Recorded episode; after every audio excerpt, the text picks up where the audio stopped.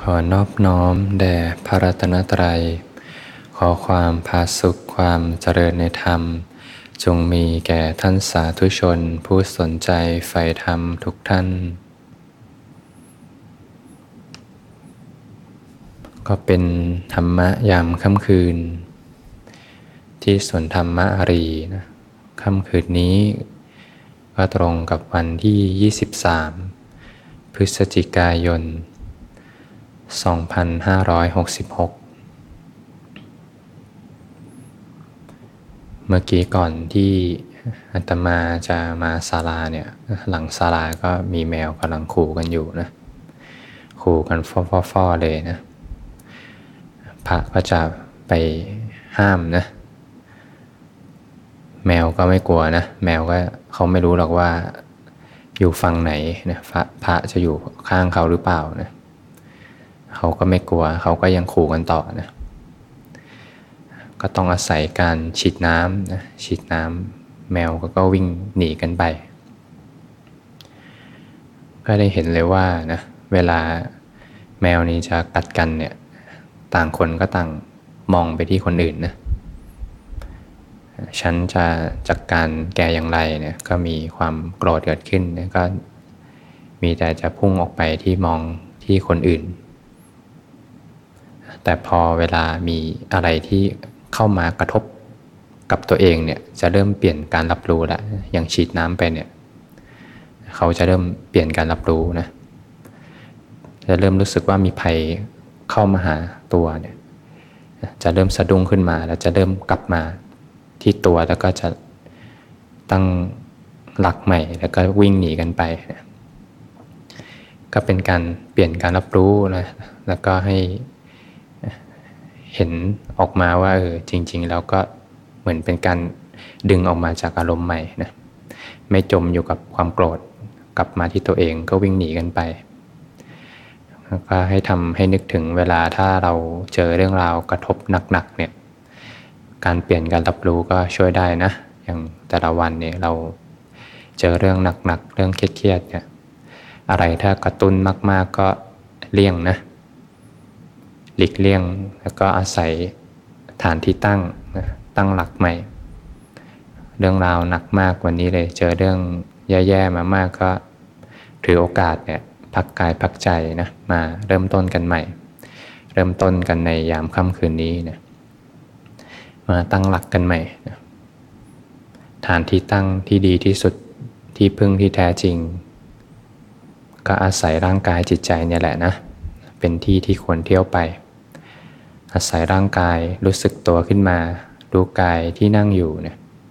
อาศัยกายคตาสติเป็นบาดฐานเป็นหลักของใจ ให้จิตใจได้มีหลักนะพอจิตใจมีหลักเขาก็จะค่อยๆเรียนรู้ที่จะค่อยๆ มีความสงบขึ้นมาโดยธรรมชาติเลยจะเริ่มสังเกตว่าอะไรคือทุกข์อะไรคือเหตุให้เกิดทุกข์ จิตใจสงบก็เป็นเหตุให้เกิดปัญญานะ การจะคิดจะอ่านจะทำอะไรเนี่ย ถ้าใจสงบแล้วเนี่ยก็จะช่วยให้การคิดอ่านนั้นเป็นไปได้รับรื่นเรียบง่ายมากขึ้น ถ้าเราไปคิดอ่านตอนที่ใจวุ่นวายอยู่เนี่ย การทำอะไรก็อาจจะยังไม่ตรงเป้าซะทีเดียว ก็อาศัยเวลามีเรื่องหนักมาก ๆ ก็ลดการปะทะได้นะ ลดการประทะลดอารมณ์ที่กระตุ้นกิเลสนะหลีกเลี่ยงแล้วก็อาศัยที่พักพิงที่พึ่งที่แท้จริงก็คือกายใจนั่นเอง อย่างการปฏิบัติธรรมนะเราก็อาศัยการพัฒนาทางด้านกายภาพและสภาวะ กายภาพพัฒนามากขึ้นก็จะส่งหนุนให้สภาวะธรรมพัฒนามากขึ้นนะ คำว่าพัฒนาเนี่ยก็เป็นการที่พัฒนาไปในทาง ลดละสระวางนะพัฒนาความตั้งมั่นให้มากขึ้นในแต่ละวัน เราสำรวจดูในด้านสภาวะเนี่ยก็คือระดับความตั้งมั่นของจิตเนี่ยในแต่ละวันที่ผ่านมา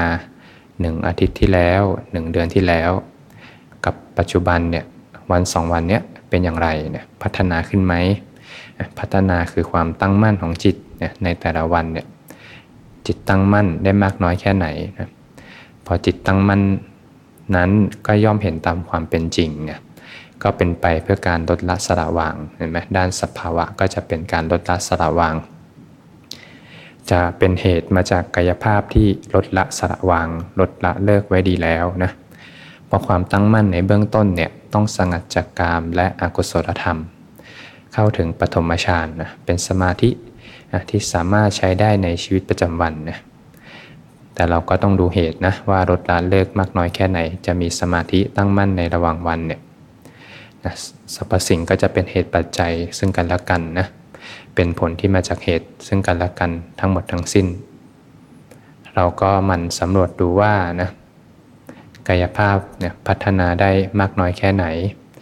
อย่างสมาธิเนี่ย รู้ว่าอะไรคือทุกข์อะไรคือเหตุให้เกิดทุกข์เนี่ยอะไรคือความดับทุกข์อะไรคือหนทางให้ถึงความดับไม่เหลือแห่งทุกข์พอเห็นความจริงเนี่ยมีความสัมมาทิฏฐิเป็นหลักของใจเนี่ยเราก็สำรวจดูนะแต่ละวันเนี่ยเราเห็นทุกข์มากน้อยแค่ไหนนะหรือเราเป็นทุกข์นะถ้าเราเห็นทุกข์เนี่ยก็จะไม่เป็นทุกข์นะเพราะเมื่อเห็นทุกข์จะรู้ว่าอะไรคือเหตุ พอเห็นเหตุปุ๊บ จิตจะเกิดกระบวนการเรียนรู้ที่จะดิดตัวออกมา ไม่จมไปกับความทุกข์ก็สำรวจดูได้ว่าเรามีตัณหานำหน้าการใช้ชีวิตไหม มีตัณหานำหน้าการปฏิบัติไหมเนี่ยเราก็หมั่นสำรวจตนได้เสมอๆนะมีสมาธิที่เป็นหลักของใจสรรพสิ่งนั้นไม่เที่ยงสรรพสิ่งนั้น เป็นทุกข์สรรพสิ่งนั้นไม่ใช่ตัวไม่ใช่ตน ก็อาศัยธรรมะ นะเป็นหลักของใจในการดำเนินชีวิต พอรู้ว่าอะไรคือทุกข์อะไรคือเหตุให้เกิดทุกข์ก็สำรวจดูว่าเนี่ยเราในคำมะมากน้อยแค่ไหนนะการที่ผัวพันไปกับกรรมคุณทั้งหลายเนี่ยย่อมเป็นเหตุให้เกิดทุกข์นะก็สำรวจดูลดละเลิกนะการลดละเลิกกรรมคุณทั้งหลายเนี่ยก็จะช่วยให้จิตตั้งมั่นได้ง่ายนะรักษาศีลเป็นอย่างไรก็สำรวจดูนะ ศีลมีจุดไหนบกพร่องไหม มีจุดไหนดังพร้อยไหม การฆ่าสัตว์เนี่ยยุงกัดยังตบอยู่ไหมนะ ถ้ายุงกัดไม่ตบแล้วก็ค่อยๆพัฒนาขึ้นไปตามลำดับ จนไม่มีเจตนาเลยที่ ที่จะไปตบยุงนะบางทีเราห้ามกายได้นะแต่ใจเนี่ยบางทีก็ยังห้ามไม่ได้ ก็ค่อยๆพัฒนาขึ้นไป ค่อยๆลดละเลิกไป พอห้ามใจไปมาก ๆเข้า เดี๋ยวก็หมดไปเองนะ การลักทรัพย์ การประพฤติผิดในกามนะการพูดโกหก การดื่มสุราเป็นอย่างไรนะ เราก็ค่อยๆสำรวจตนดูนะ ค่อยๆลดละเลิกนะ วาจาทั้งหลายนะ ไม่พูดโกหก ไม่พูดหยาบ ไม่พูดสอดเสียด ไม่พูดเพ้อเจ้อนะ สิ่งทั้งหลายทั้งปวงเนี่ยก็จะเป็นเหตุปัจจัยที่จะปิดช่องความทุกข์ที่จะเข้าสู่ใจนะเราก็สามารถ สำรวจตนดูได้ การมีสติสัมปชัญญะสำรวมอินทรีย์อยู่เนี่ยการค่อยๆละอกุศลเจริญกุศลเนี่ยมีสัมมาวายามะเนี่ยระวังอกุศลที่ยังไม่เกิดก็อย่าได้เกิดขึ้นนะมีความเพียรพยายามประคองจิตตั้งจิตไว้อยู่เนืองๆสำรวมอินทรีย์อยู่บนบัตฐานของกายคตาสติเนี่ยนะอกุศลเกิดมากน้อยแค่ไหนเราก็สำรวจดูนะในแต่ละวัน เช็คเป็นระดับเดือนก็ได้เดือนที่แล้วกลางเดือนที่ผ่านมาแล้วก็ตอนเนี้ยลดเบาบางไหมถ้าเบาบางลงก็แปลว่าก็เดินอยู่ในสัมมาปฏิบัตินะเพราะการปฏิบัติธรรมที่ถูกต้องก็คือการที่กิเลสลดลงนะความทุกข์ก็ลดลงเป็นเหตุปัจจัยซึ่งกันและกันนะถ้ายังมากขึ้นอยู่เนี่ยก็แปลว่าอาจจะมีจุดไหนที่ยัง ยังไม่ถูกนะเราก็มันสามารถค่อยๆไล่เลียงไปได้นะจุดไหน ที่ยังอาจจะยังไปกระตุ้นกิเลสอยู่ เราก็ค่อยลดละเลิก ไม่มีใครสอนได้เท่ากับสอนใจตัวเองนะเตือนตนด้วยตนนั่นแหละดีที่สุดนะค่อยๆลดละเลิกไป ค่อยๆ ขัดเกลากันไปนะสภาพธรรมทั้งหลายก็จะค่อยๆพัฒนาขึ้นไปตามลำดับ ความตั้งมั่นค่อยๆสูงขึ้นนะก็เห็นตามความเป็นจริงขึ้นมาได้นะ ก็จะค่อยๆเรียนรู้ว่าอะไรคือทุกข์อะไรคือเหตุให้เกิดทุกข์นะถ้าเรามีความทุกข์ในชีวิตมากๆเนี่ยก็ถือว่าเป็นเรื่องที่ดีนะสำหรับคนที่นำมาเป็นครูสอนใจ ก็เหมือนนักเรียนที่มีโจทย์ยากๆเนี่ยถ้าเขาทำข้อสอบผ่านได้เนี่ยเขาจะพัฒนาได้ไวมากนะเขาก็จะเป็นนักเรียนที่เก่ง เป็นนักเรียนหน้าห้องได้เลยเนี่ยถ้าเจอโจทย์ยากๆ แล้วก็ก้าวผ่านได้ ถ้าใครเจอทุกข์มากๆเข้าก็ อาศัยเป็นการเรียนรู้นะ ผู้ที่มีปัญญาเวลาเจอความทุกข์มากเข้าเนี่ยเขาจะอาศัยความทุกข์นั้นเป็นบาดฐานในการยกระดับจิต แล้วเรียนรู้ แล้วจะไม่กลับไปทุกข์กับเรื่องเดิมอีก จะไม่มีวันทุกข์ไปกับเรื่องเดิมอีก ยกระดับจิตใจขึ้นมา เรียนรู้ทุกนั้น แล้วก็เกิดการปล่อยวางในทุกนั้นไม่กลับไปทุกเรื่องเดิม เจอทุกข์มากๆ ก็ยิ้มรับนะยิ้มรับเรียนรู้นะเข้าไปเห็นเหตุ เหตุแห่งทุกข์คืออะไรนะก็ดับที่เหตุนั่นแหละนะทุกข์ก็จะดับไปเอง ความทุกข์ก็ตรงไปตรงมานะสอนธรรมะแบบตรงไปตรงมานะเจ็บก็เจ็บจริงนะแต่ความสุขเนี่ยมาแบบเนียนๆนะมาแบบเนียนๆเลยนะทำให้หลงเพลิดเพลินอยู่นะอย่างเราไปชวนนะคนที่เขามีความสุขในชีวิตมากๆนะ มีความสุขจากการดู จากการฟัง จากการลิ้ม จากการสัมผัส จากสัมผัสอารมณ์ต่างๆ อันที่น่ารักใคร่น่าพอใจทั้งหลายเนี่ย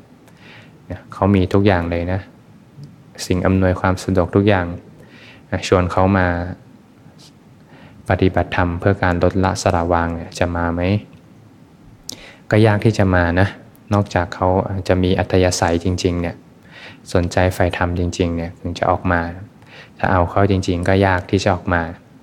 ก็จะเห็นเลยว่าความสุขเนี่ยทำให้เพลิดเพลินนะทำให้หลงอยู่แล้วก็ไม่เห็นความจริง ความทุกข์เนี่ยดีนะยาขม ทุกคนที่ล้วนไปได้ดีในทางธรรมเนี่ยก็อาศัยความทุกข์เป็นบาดฐานทั้งนั้นนะนะถ้าคนที่ทุกข์มากที่สุดจริงๆเนี่ยก็องค์สมเด็จพระสัมมาสัมพุทธเจ้านะที่ท่าน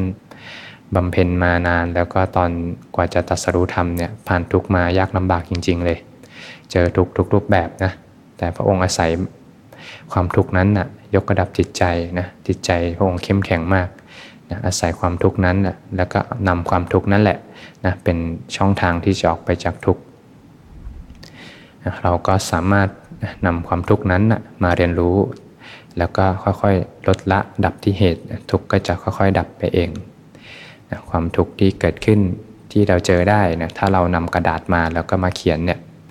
เขียนไปแล้วก็จะเจอนะนะความทุกข์ที่เกิดขึ้นในชีวิตเนี่ยความเกิดก็เป็นทุกข์นะความแก่ก็เป็นทุกข์นะความตายก็เป็นทุกข์ความโศก ความร่ำไรรำพัน ความไม่สบายกาย ความไม่สบายใจ ความขับแค้นใจ ก็เป็นทุกข์ ต้องประสบกับสิ่งอันไม่เป็นที่รักนะสิ่งอันเป็นที่รักพัดภาคจากไปนะอยากได้สิ่งใดไม่ได้สิ่งนั้นนั่นก็เป็นทุกข์ทุกทั้ง 11 อาการเนี่ยถ้าเอากระดาษมาแล้วก็ไล่เขียนไปเนี่ยเจอทุกข้อเลยนะถ้าผู้มีปัญญาเห็นแล้วอ๋อเนี่ยชีวิตเราจริงๆ ก็ไม่ได้มีความสุขเลยเนี่ยมีแต่ความทุกข์ล้วนๆเลยนะเราก็หมั่นมาเรียนรู้อริยสัจสี่ ค่อยๆเรียนรู้ทุกข์กันไป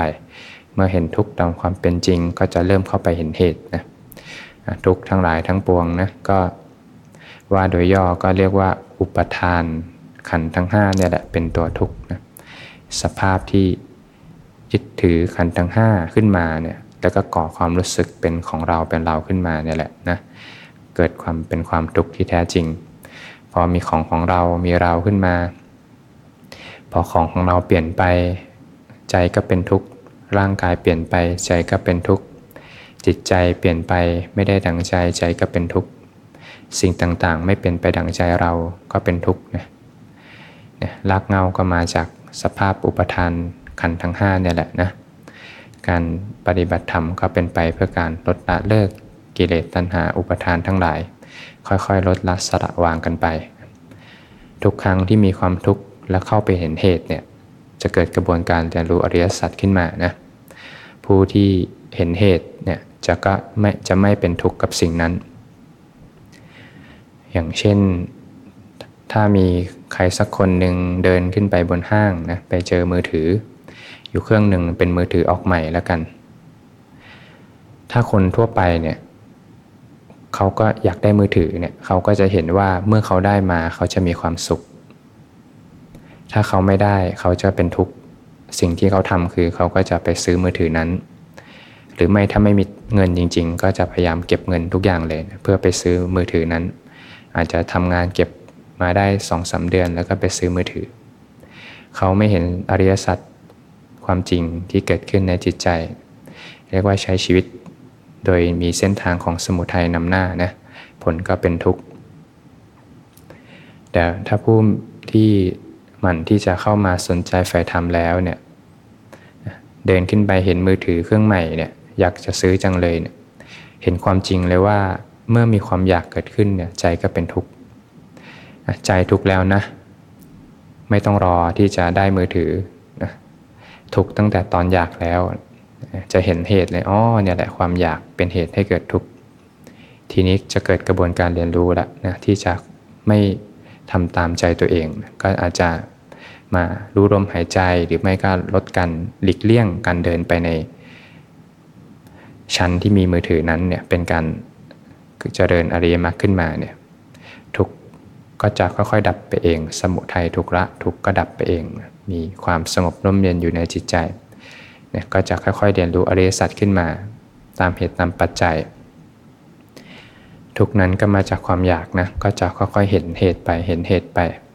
พอเห็นเหตุ ก็ดับที่เหตุทุกก็ดับไปเองนะสมุทัยทุกละทุกก็ดับไปเอง อย่างบางท่านเป็นนักปฏิบัติเนี่ยก็เรื่องอาหารเนี่ยเรื่องการกินก็เรื่องใหญ่นะเรื่องการกินเรื่องริ้นเนี่ยถือว่าเป็นเรื่องใหญ่เลยนะเรียกว่าก็เป็นด่านยากเหมือนกัน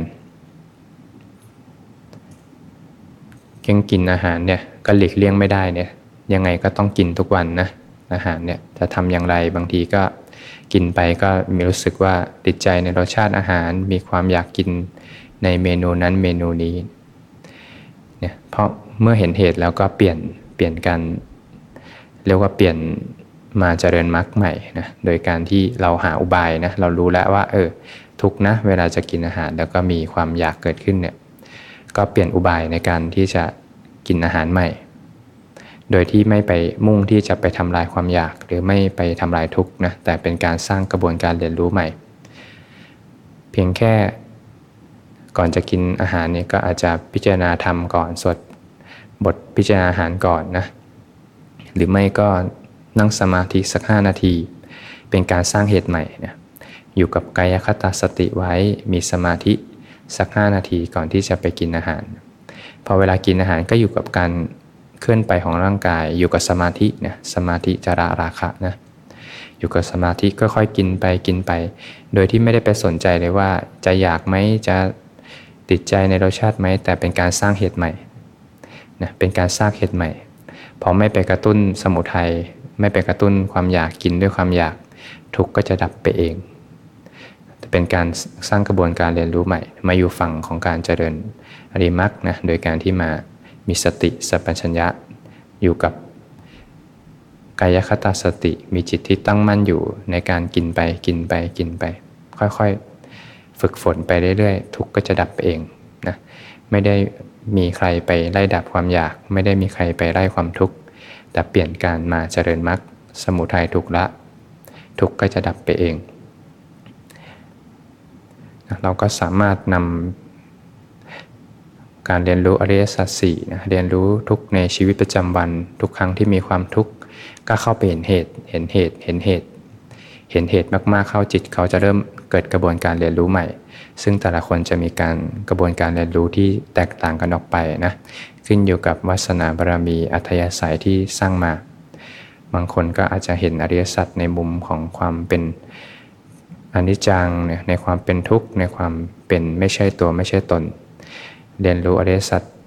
ตามเหตุตามปัจจัยที่ได้สร้างมาอย่างเวลาเราเดินจงกรมอยู่เนี่ยเดินจงกรมเดินไปเดินไปเนี่ยตั้งเวลาไว้เดี๋ยวอีก 30 นาทีจะมานั่งสมาธิ เดินไปเดินไปกำลังเดินอยู่เลยเนี่ยสิ่งที่เจอกันทุกคนนะที่จะต้องพุดขึ้นมา เอ๊ะทำยังไงต่อ เอ๊ะทำยังไงดีทำถูกหรือเปล่าเนี่ยถ้าเราถอดโค้ดรหัสเนี่ยที่ว่าทำยังไงต่อทำยังไงดีมา จะถอดคนรหัสมาได้ว่าทำอย่างไรจิตเราถึงจะดีนะทำอย่างไรจิตเราถึงจะดี จิตเราถึงจะมีความสุข จิตเราถึงจะพ้นทุกข์นะเนี่ยบางท่านจะเริ่มเห็นเหตุนะเอ๊ะจะทำเมื่อไหร่ทุกเกิดเลยเนี่ยบางคนเห็น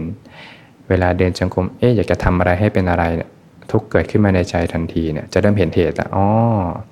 เป็นแบบนี้เนาะนะเพราะ รากเงาก็มาจากความเห็นผิดนี่แหละนะในความว่ามีเราอยู่ก็เลยอยากให้เรามีความสุข อยากให้เราพ้นทุกข์ก็จะค่อยๆ เริ่มเห็นเหตุไปเห็นเหตุไป แล้วก็บางท่านถ้ามีสมาธิิที่ตนตนไว้อยู่เสมอๆเนี่ยก็จะเริ่มสมาธิิก็จะค่อยๆเข้ามา เตือนใจมาเป็นเซ็นเซอร์คอยที่จะค่อยๆ เตือนใจอยู่เสมอ เอ๊เราไม่ได้มีอยู่จริงนี่นานะสรรพสิ่งไม่ใช่บุคคลตัวตนเราเขา แล้วเราจะไปทำอะไรเพื่ออะไรให้ได้อะไรเพื่อเป็นอะไรล่ะเนี่ยจิตเขาจะเริ่มเกิดกระบวนการเรียนรู้นะเขาจะค่อยๆเรียนรู้แล้วเขาก็จะค่อยๆปล่อยลงปล่อยลง ค่อยๆปล่อยการที่จะไปทำผลลงค่อยๆ ปล่อย ปล่อย ปล่อย พอเดินไปเดินไปจิตขยับอีกแล้วเอ๊ะ ทำถูกหรือเปล่าทำต้องทำอะไรให้ได้อะไร เพื่อให้ได้เป็นอะไรอีกหรือเปล่า พอมีครั้งที่สองครั้งที่สามสติสมาธิปัญญาเมื่อล็อกได้เสร็จ ล็อกเป้าได้เสร็จเขาก็จะเกิดการกระบวนการเรียนรู้อีกนะอ๋อนี่นะเป็นทุกข์นะ จิตขยับเป็นทุกข์นะทำอย่างไรล่ะ ก็มาอยู่กับการสร้างเหตุนั่นแหละ ก็ไม่ได้ไปทำอะไรให้เป็นอะไร ก็กลับมาอยู่กับการสร้างเหตุต่อนะ พออยู่กับการสร้างเหตุก็จะค่อยๆเห็นสภาพธรรมที่เกิดมาแต่เหตุนะสภาพธรรมที่เกิดมาแต่เหตุเนี่ยก็ไม่ใช่ว่าเราไปทำสภาพธรรมนั้นให้เกิดขึ้น แต่เป็นผลที่มาจากเหตุก็จะเริ่มเห็นแต่ความเป็นเหตุเป็นปัจจัย มีแต่สรรพสิ่งที่เป็นผลมาจากเหตุ ไม่ใช่เราไปทำอะไรให้เป็นอะไรนะถ้าเราไปทำอะไรให้เป็นอะไรก็จะเห็นแต่ว่าเราทำอย่างนั้นเราทำอย่างนี้นะก็จะเห็นแต่ตัวเรานะจะไม่เห็นสภาพธรรมตามความเป็นจริง เรียกว่าเราเนี่ยบทบังสัจธรรมอยู่นะพอก็กลับมาอยู่กับการสร้างเหตุเนี่ยจิตจะก็ค่อยเกิดกระบวนการเรียนรู้อริยสัจขึ้นมา เป็นการที่เขาจะค่อยๆ สอนจิตสอนใจตน แล้วการปล่อยวางนั้นเนี่ยแหละเขาจะปล่อยด้วยตัวของเขาเอง ไม่ใช่เราไปปล่อยเนี่ยเมื่อเขาเรียนรู้ทุกเรียนรู้ทุกเห็นเหตุเห็น ความเป็นเหตุเป็นปัจจัย จิตจะค่อยๆน้อมไปในทางลดละสละวาง น้อมไปในทางปล่อย พราะเบื่อหน่ายแค่ความยึดถือสรรพสิ่ง เป็นอนิจจัง เป็นอนัตตากันหมด ไม่มีอะไรน่าเอา ไม่มีอะไรน่ามี ไม่มีอะไรน่าเป็น ทุกสรรพสิ่งก็เป็นเช่นนั้นเอง